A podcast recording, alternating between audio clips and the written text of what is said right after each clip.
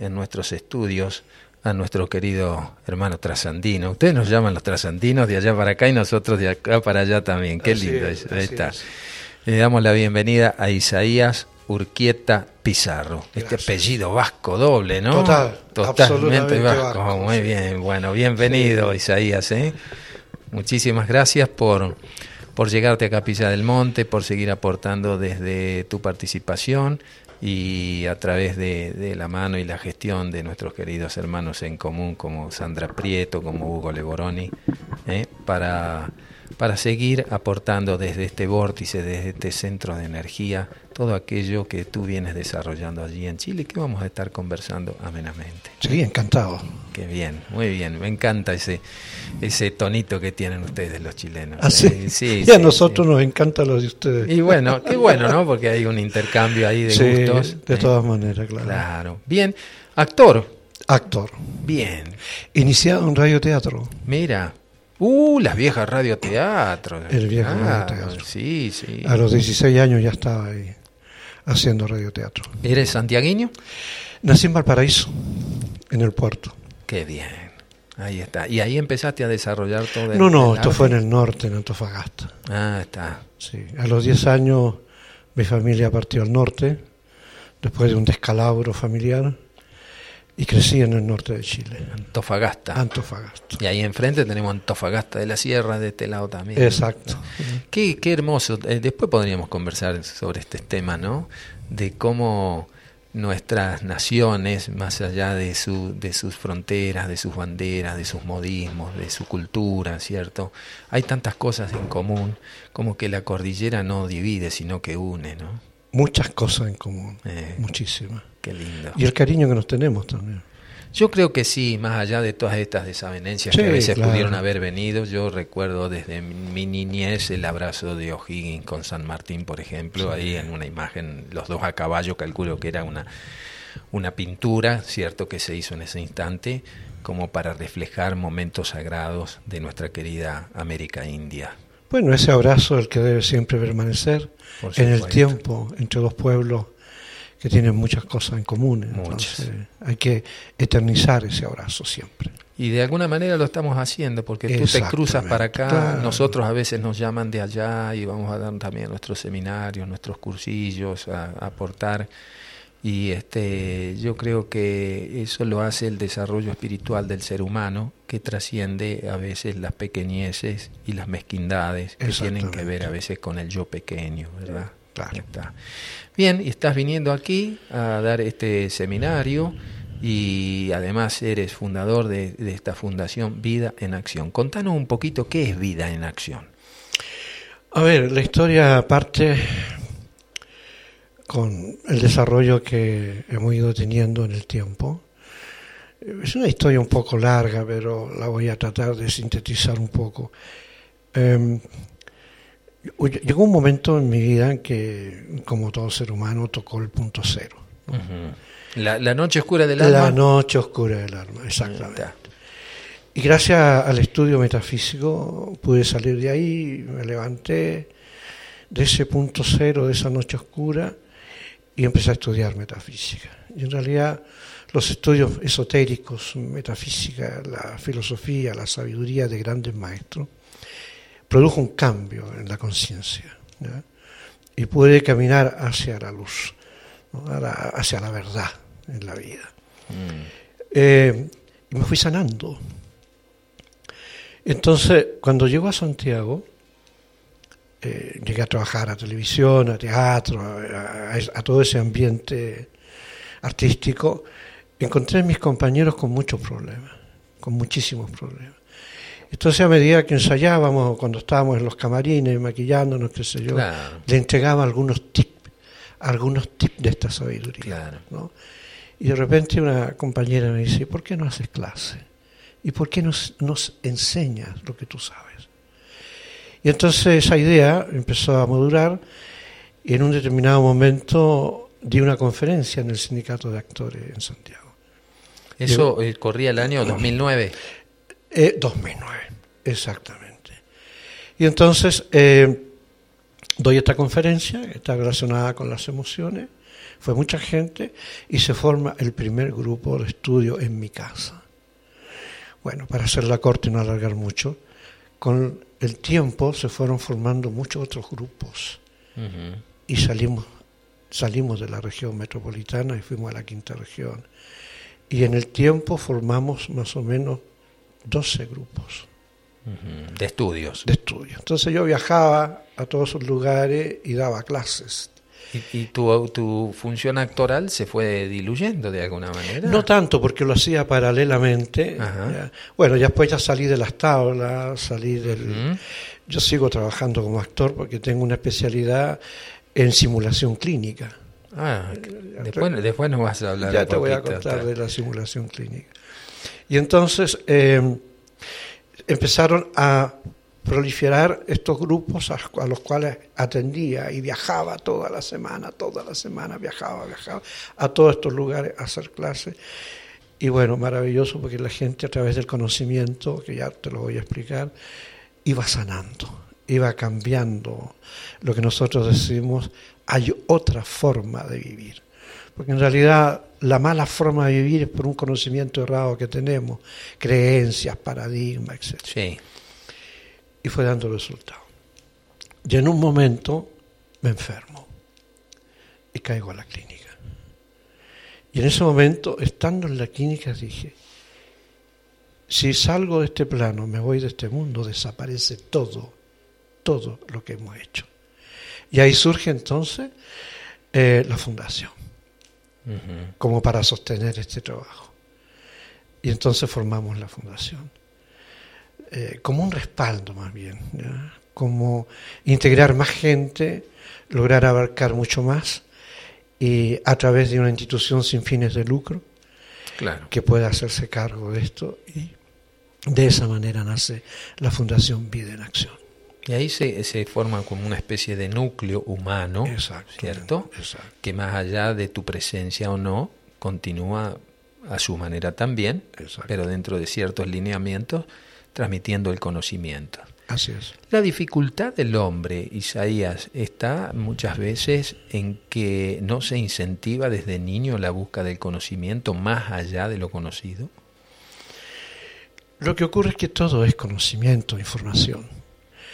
Y a lo largo del tiempo vamos recibiendo una información equivocada, absolutamente equivocada. Desde que nacemos, más bien dicho, desde que estamos en el vientre de la madre, estamos recibiendo información. Ah, sí, claro. A partir de ahí, entonces, cuando ya llegamos a este plano, podemos tener muchísima información equivocada. Por ejemplo, una madre le puede decir al niño, oye, colócate los zapatos que te hace resfriar. Sí. Eso no es verdad. Eso no es verdad. Bueno, lo hemos escuchado y lo seguimos repitiendo sin filtrarlos en lo que estamos diciendo. Exactamente. Eso no es verdad. Andar sin zapatos y sacarse los zapatos no refría a nadie. Pero queda instalado en el subconsciente y a partir de ahí, cada vez que te sacas los zapatos, te resfrías. Es un ejemplo. Hay miles. No, está muy bueno. Porque hay miles. hay tantas cosas por corregir, digamos, que habría que hacer una especie de decálogo, no sé, de, de cosas que tenemos que ir cambiando. Y acá en el programa anterior también hicimos algo así, sobre frases, ¿no?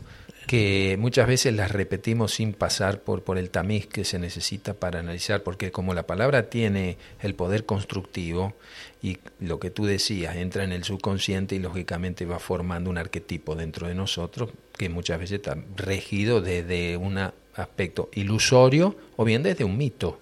Exacto. Y por eso enfermamos. Y sí, sí, es como que hasta eh, decretamos algo que es la manera en que uno se tiene que resfriar es andando descalzo. Exacto. ¿Sí? Psicológicamente, eh, nuestra psiquis no sabe distinguir entre si es verdad o no es verdad. Toma el mensaje que uno le transmite y la célula responde de acuerdo a él. Exactamente. Además, el subconsciente tampoco no reconoce el humor. No claro, no, lo, no, lo, decís por chiste, lo podés decir por chiste, pero lo reconoce como una verdad absoluta. exactamente, como una verdad absoluta. Claro. Y bien, y ahora estás aquí eh, nuevamente. ¿Esta es la cuarta vez que venís, me decías? Sí, es la cuarta vez. La primera vez vine, no me recuerdo el año, por ahí, cuando se hizo la meditación mundial. ¿En el 11? ¿Habrá sido? ¿Del 11-11? No, el 11-11 estuve en San Pedro de Atacama. Fue mucho después. Eh, no recuerdo bien el, año que estuve, em, lo hizo Ricardo González, la meditación mundial por la paz. Ah, sí, me acuerdo. ¿Te acuerdas? por la ruta 17, vino mucha gente, eh, sí, fue un evento maravilloso. Esa, esa fue la primera vez que vine. Sí. Y ahí entonces surgió una energía maravillosa con este lugar y fuimos conociendo gente, entre ellos Sandrita que me acompaña, y ya nos unimos y estamos ahí unidos para siempre en este plano. Está, ¿no? Hay que estar en la red sin enredarse. Exactamente, estar en la red sin enredarse. Bueno, y ahora eh, es la segunda vez que, vamos a venir eh, con gran parte de nuestro alumnado. Eh, la vez anterior vinimos con, el, el 2016 fue la vez anterior, vinimos con 45 alumnos. Oh. El éxodo, el éxodo chileno. Exacto. y ahora en febrero del próximo año vamos a venir con 40 alumnos. Muy bien, en febrero. En febrero. Bueno, y ahora ando en eso, ¿no? Preparando todo lo que es ese viaje de traer a la logística. La logística y todo lo demás. Y de paso aprovecho de entregar seminarios y, sí, por supuesto. Y, a propósito, en febrero eh, también queremos tener seminario, así que tenemos que ver eso junto con todos los alumnos de Chile.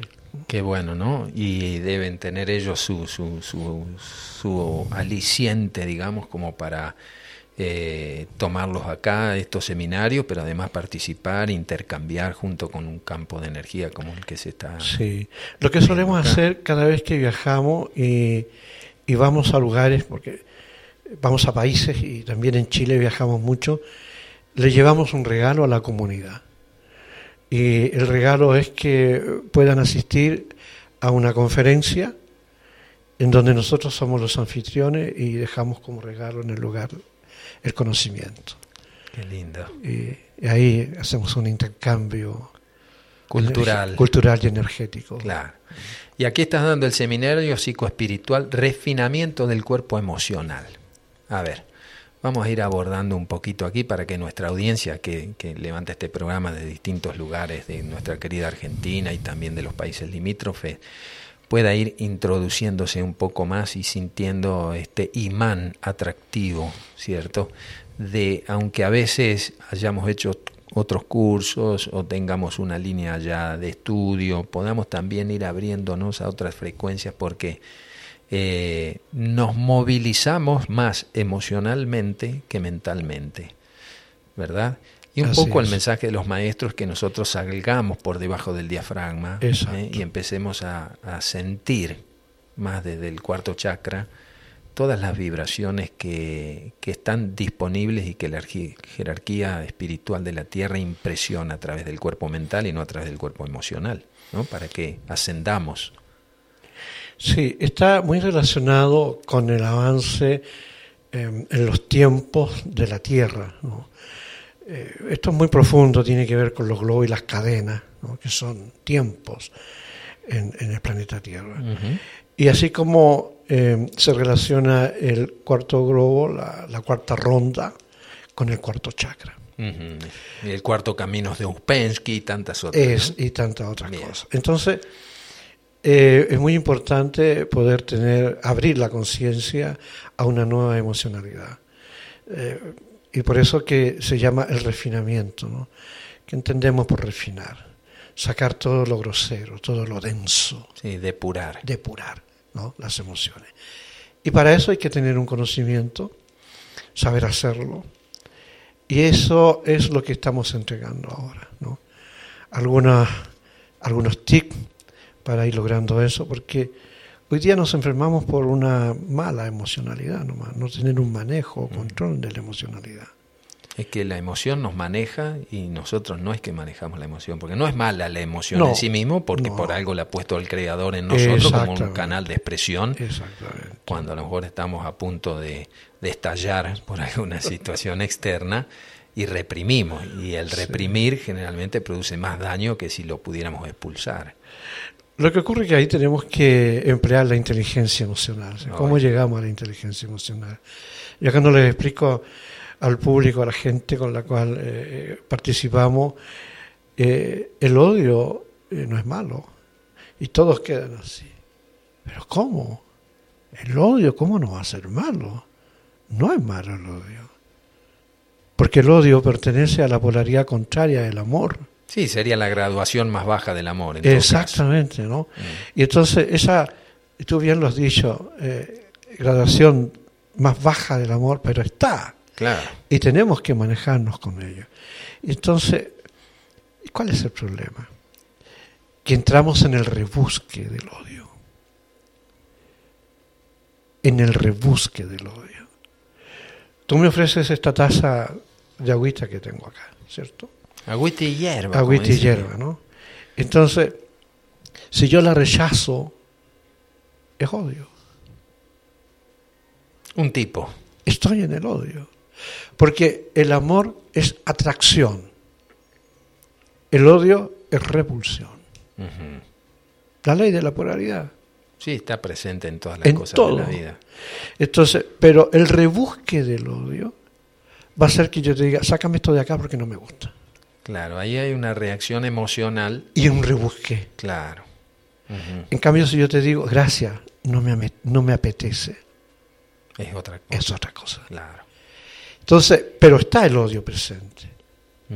¿Te das cuenta? Porque es la repulsión. Y eso la gente no lo sabe. De alguna manera, eh, estas reacciones, ¿cierto? Ante alguna situación, es una manera de expulsar un estado anímico en el que nos encontramos y que lo traspolamos a las primeras personas que tenemos cerca, a veces a las que más amamos, ¿no? Sí, sí. Y eso ocurre porque con las que más amamos, las conocemos más, tenemos más grado de confianza. Y un permitido. Un permitido. Entonces, como decimos en Chile, no sé cómo se dirá acá, paga el pato. Sí, sí, también. Sí, ah, sí, se dice sí, aquí. también bueno, paga el pato. a veces, eh, inocentemente, porque no tiene nada que ver. No, claro, claro, Por ejemplo, nos levantamos en, la, en la mañana, hemos tenido un mal dormir, una mala noche, ¿no? Y, y te levantas en la mañana y, buenos días, ¿qué tienen de bueno? y reacciona así. ¿Y qué tienen de bueno? Claro. Bueno, pero ¿qué culpa tiene esa persona que tú hayas tenido una noche... Ni el día, ¿no? Ni el día, ¿no? Claro, sí, sí, sí.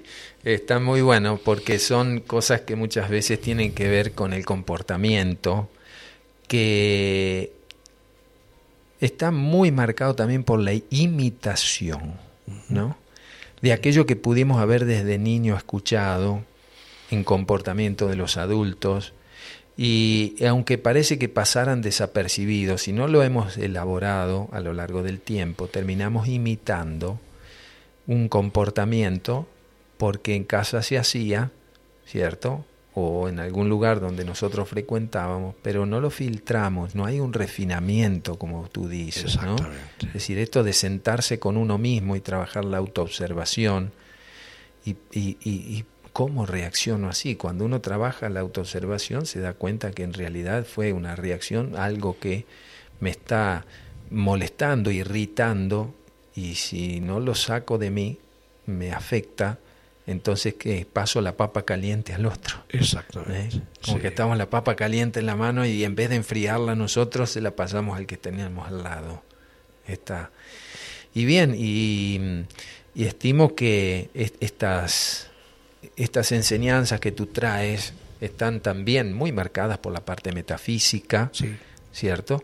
De, ¿Basada en qué, de, qué escuela te, te, alimentaste o te seguís alimentando, además de lo propio, ¿no? Porque una vez que uno entra en esto es como que entra a desarrollar también esas facultades que estaban dormecidas. A ver, yo creo que si se puede llamar el éxito de toda nuestra enseñanza, y por eso que tenemos mucha gente que nos va siguiendo, es que nos centramos en la sabiduría pura. ¿Qué significa esto? Vamos a encontrar a muchos maestros, hablamos de muchos maestros, enseñamos la sabiduría de muchos maestros, pero sacamos el dogma y sacamos el ritual. Porque esto no es una religión. Claro. Entonces sacamos el dogma. Una religión de las conocidas. Correcto. Sacamos el dogma, sacamos el ritual y nos quedamos con la sabiduría pura. Entonces, me preguntas qué maestros siguen.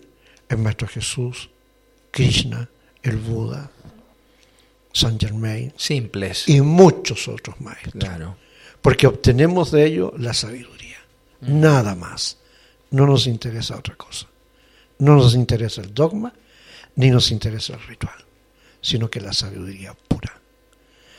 Y todos nuestros cursos están basados en ellos. Ahora, eh, discúlpame, porque para comprender y tal vez este, ilustrar algo que probablemente la audiencia también, que tiene estas tendencias y hacen del rito un medio, ¿cierto? Como puede ser la oración, ¿cierto? Que también habría que refinar porque oración en síntesis es todo, ¿cierto? Pero por seguir este, de alguna manera imitando comportamientos que vienen muy marcados por las religiones, el rito, que pertenece de alguna manera al sexto rayo, también está en un proceso transformación y no el rito conocido como el del autoflagelamiento y todo. Tú te refieres a ese tipo de rito, porque en realidad tenemos ritos permanentemente, desde que te levantás, pones la pavita para hacer tu... Son como actitudes rituales a veces, ¿no? Sí. Este, pero volviendo a lo espiritual y a lo más profundo, clarificarnos un poquito, es decir, eh, qué tipo de rito, porque de alguna manera a lo mejor la enseñanza que estás trayendo también tiene una parte ritual. Absolutamente. en la metafísica está. Porque, sí, por lo, porque todo lo que hacemos es ritual, tal cual como lo has dicho tú. Mm. Pero nos, nos, estamos refiriendo al, a este eh, rito religioso dependiente dependiente ahora te comprendo sí sí eh, dependiente que si no lo hago me va mal sí o se va a ofender un supuesto o, alguien se va a ofender la verdad. El, yo recuerdo cuando era muy niño estoy hablando tipo seis, seis años más o menos mi abuela eh, paterna me llevaba a una basílica en Valparaíso, una virgen, ¿no? y caminaba de rodilla toda la nave hasta llegar a la presencia. Sí, se sangraba cuando llegaba al, púlpito. Y, yo de la mano con ella. Claro. Es necesario hacer no, eso. claro, claro. A ese tipo de rito. A ese tipo de rito nos referimos. Sí, sí, Como esto entonces no es una religión institucionalizada, porque la palabra religión viene del religare y significa, ¿no es cierto?, unir. unir. Yo digo, puedo estar en la montaña más alta absolutamente solo y voy a estar haciendo religión porque me uno a Dios, al todo al universo. Llámale como le quieras llamar. hoy hablábamos en la editorial también el, cómo se está cambiando, está mudando el, el, esa, esa expresión de Dios, ¿cierto? Circunscripta a un concepto, ¿cierto?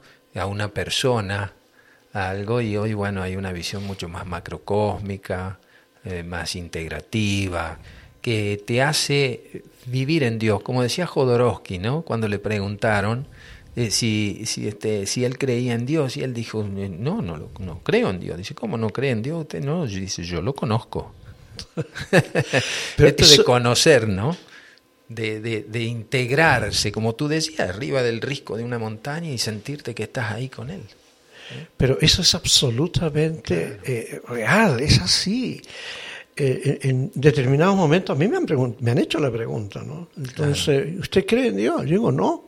Lo conozco. No, no. Vivo en él. No, digo lo que, lo, que dijo Jodorowsky, ¿no? Eh. Pero recuerdo una anécdota muy simpática con la nana que, tenía hace mucho tiempo en Santiago. Un día, para eh, Semana Santa, donde se come pescado, no sé si aquí se, se estira lo mismo, entonces me ve que estoy cocinando unas lentejas. Y me dice, pues Don Isaías, porque era peruana ella, es peruana. Entonces, pues Don Isaías me dice, ¿y, usted no come pescado en, Semana Santa?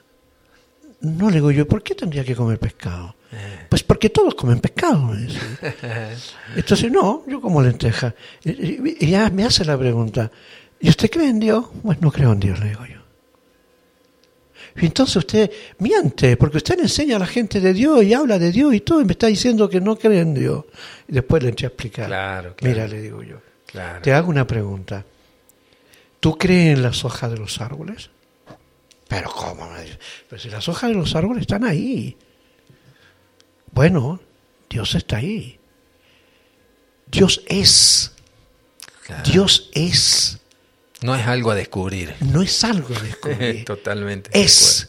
Y como es, porque todo lo que crees también lo descrees. Y sí, de alguna manera sí. Sí.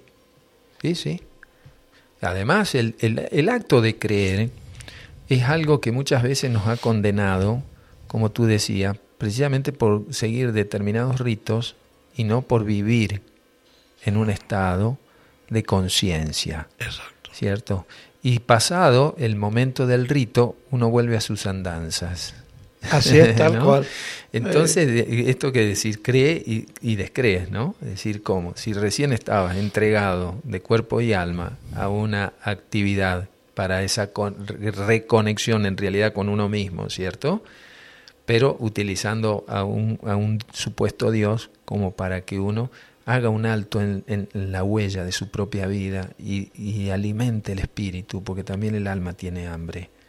Y pasado ese momento es como que ya, bueno, terminó el éxtasis y ahora seguimos dentro de toda la vorágine de una vida mundana, integrándonos a muchas veces los vicios que tiene el estar sintiendo que si no estoy en un rito, no estoy con Dios. Exactamente. Mm. A eso nos referíamos cuando yo te decía, sacamos el rito mm. y sacamos el dogma. Claro. Y nos quedamos con la sabiduría pura, que en el fondo eso es lo que necesita nuestra conciencia como información. Estamos en un proceso así, ¿verdad? Eh, eh, yo estimo que en todo tu peregrinaje, de alguna manera, tantos viajes y esto, vas viendo como mucha gente está empezando a comprender, a, sentir, a vivir una espiritualidad distinta, sin culpas. Exactamente, de eso se trata, sin culpa. En donde todo es nomás. Sí, somos luz y somos sombra. Y tenemos que aceptar la sombra. Porque una revela a la otra. Porque una revela a la otra. O sea, si yo elimino mi sombra, no veo la luz. Porque al ir a la oscuridad al ir a esa sombra me hace ver la luz. Claro, sí, sí, totalmente. Es más, ¿no? Como en, hasta en un acto físico, en la distancia, en la noche oscura, una pequeña luz, donde uno no tiene una dimensión a cuántos kilómetros pueda estar, se hace notar. Como las estrellas, ¿verdad? Claro. Si no existiera la noche, ¿las veríamos? No podríamos verlas. Ahí está, ¿no? Entonces, estos contrastes que también están en uno, eh, es importante en principio descubrirlos, aceptarlos y, convivir con ellos de una forma armónica mientras va produciendo la gran transformación, esa especie de metamorfosis en la que estamos insertos a veces sin darnos cuenta. Así es. Muy lindo. ¿Y, qué es el equilibrio?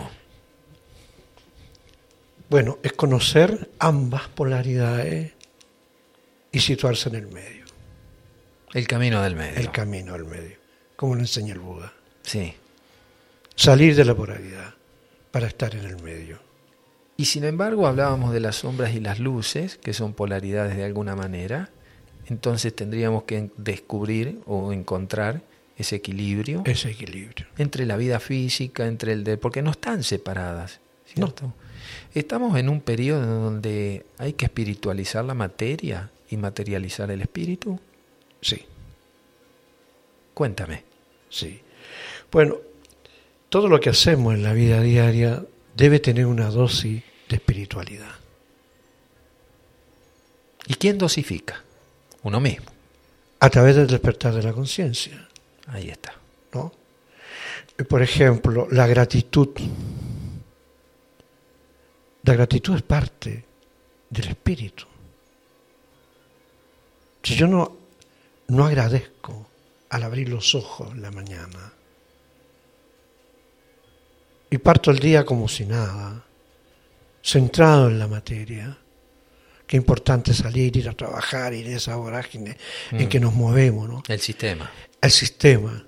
Pero si no nos, detenemos, no nos detenemos a controlar nuestra respiración, yo le digo a los alumnos, antes de salir de la casa, mm. párense en la puerta, hagan una respiración profunda, dediquen el día, salgan con una intención. Eso es espiritualizar. La materia. Eso es tener conciencia de la parte espiritual que somos, porque somos espíritu y somos materia. Bueno, y después vamos y vamos a comer, porque la materia, lo físico, necesita la energía para poder funcionar, renovar.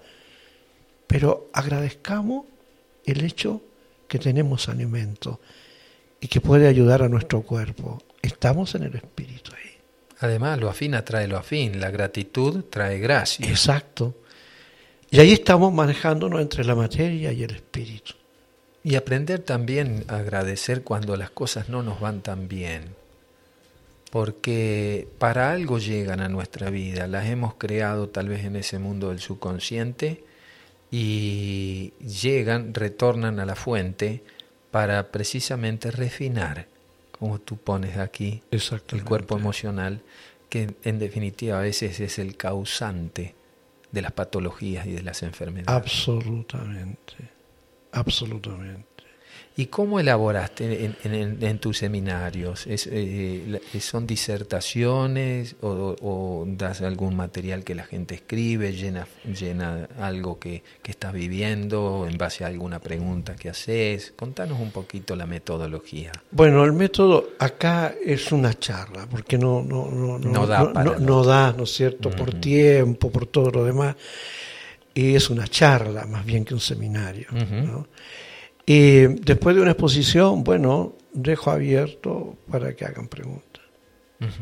Y ahí está lo mejor. y ahí vamos con desarrollándonos con, a través de las consultas. ¿Pregunta la gente Isaías o es más eh, proclive a escuchar? Es más proclive a escuchar, sí, muy pocas preguntas, salvo unas por ahí, qué sé yo. Entonces hay que incentivar también la pregunta, hay que motivar para que pregunten. Ah, yo creo que lo más eh, atractivo de esto, y perdona que lo diga yo, hay un plus, ¿no? el que sea actor. Ajá. Porque entonces hay algo adicional, lo pasamos muy bien, claro, hay cosas muy histriónicas, ejemplos. Sí. Entonces, porque estos son temas complicados, no son temas fáciles, son profundos, pero hay que tratar de llegar con simplicidad para que los demás lo puedan entender a través de los ejemplos. Y eso es tremendamente eh, favorable para hacerlo de una manera grata y no tan, tan aburrido. Es verdad. Estamos conversando con Isaías Urquieta Pizarro, actor chileno, él por circunstancia de su propio Dharma, y, y que está viniendo aquí a Capilla para compartir sus seminarios y e, ilustrándonos sobre aspectos que tienen que ver al desarrollo integral del ser humano. Te propongo, Isaías, que hagamos una pequeña pausita musical, ¿eh? así permitimos a la audiencia que también ellos se hagan una agüita y hierba. ¿eh? Y retornamos aquí, aquí también a charla, porque tengo muchos temas como para compartir contigo. ¿eh? Maravilloso. Bien, vamos ahí con este temita musical. Me perdono de Diaga Cosain, a través de la voz de Ricardo Bonté. Escucha lo que está lindo esto, nos va a dar pie.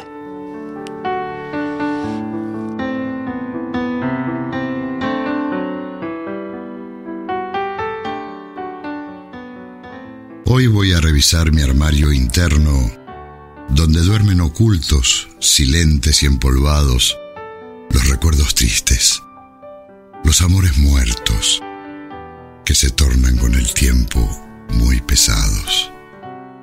Ya no quiero continuar con este peso.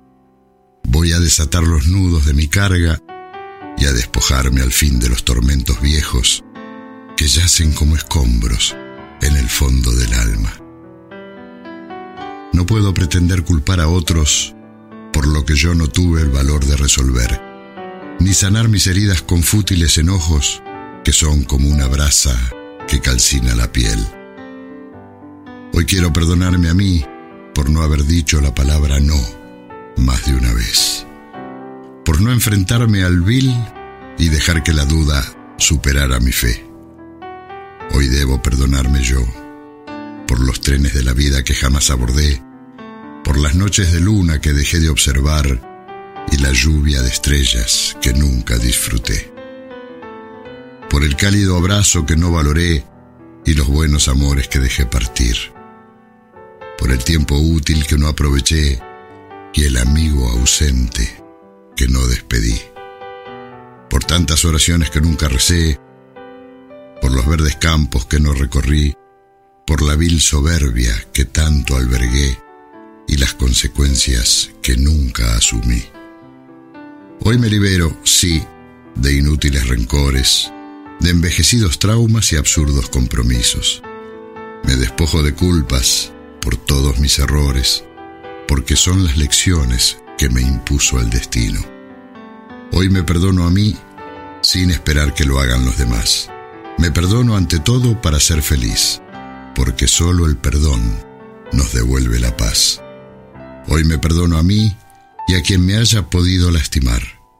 Como el ave fénix, vuelvo a resurgir y prosigo mi senda en plena libertad.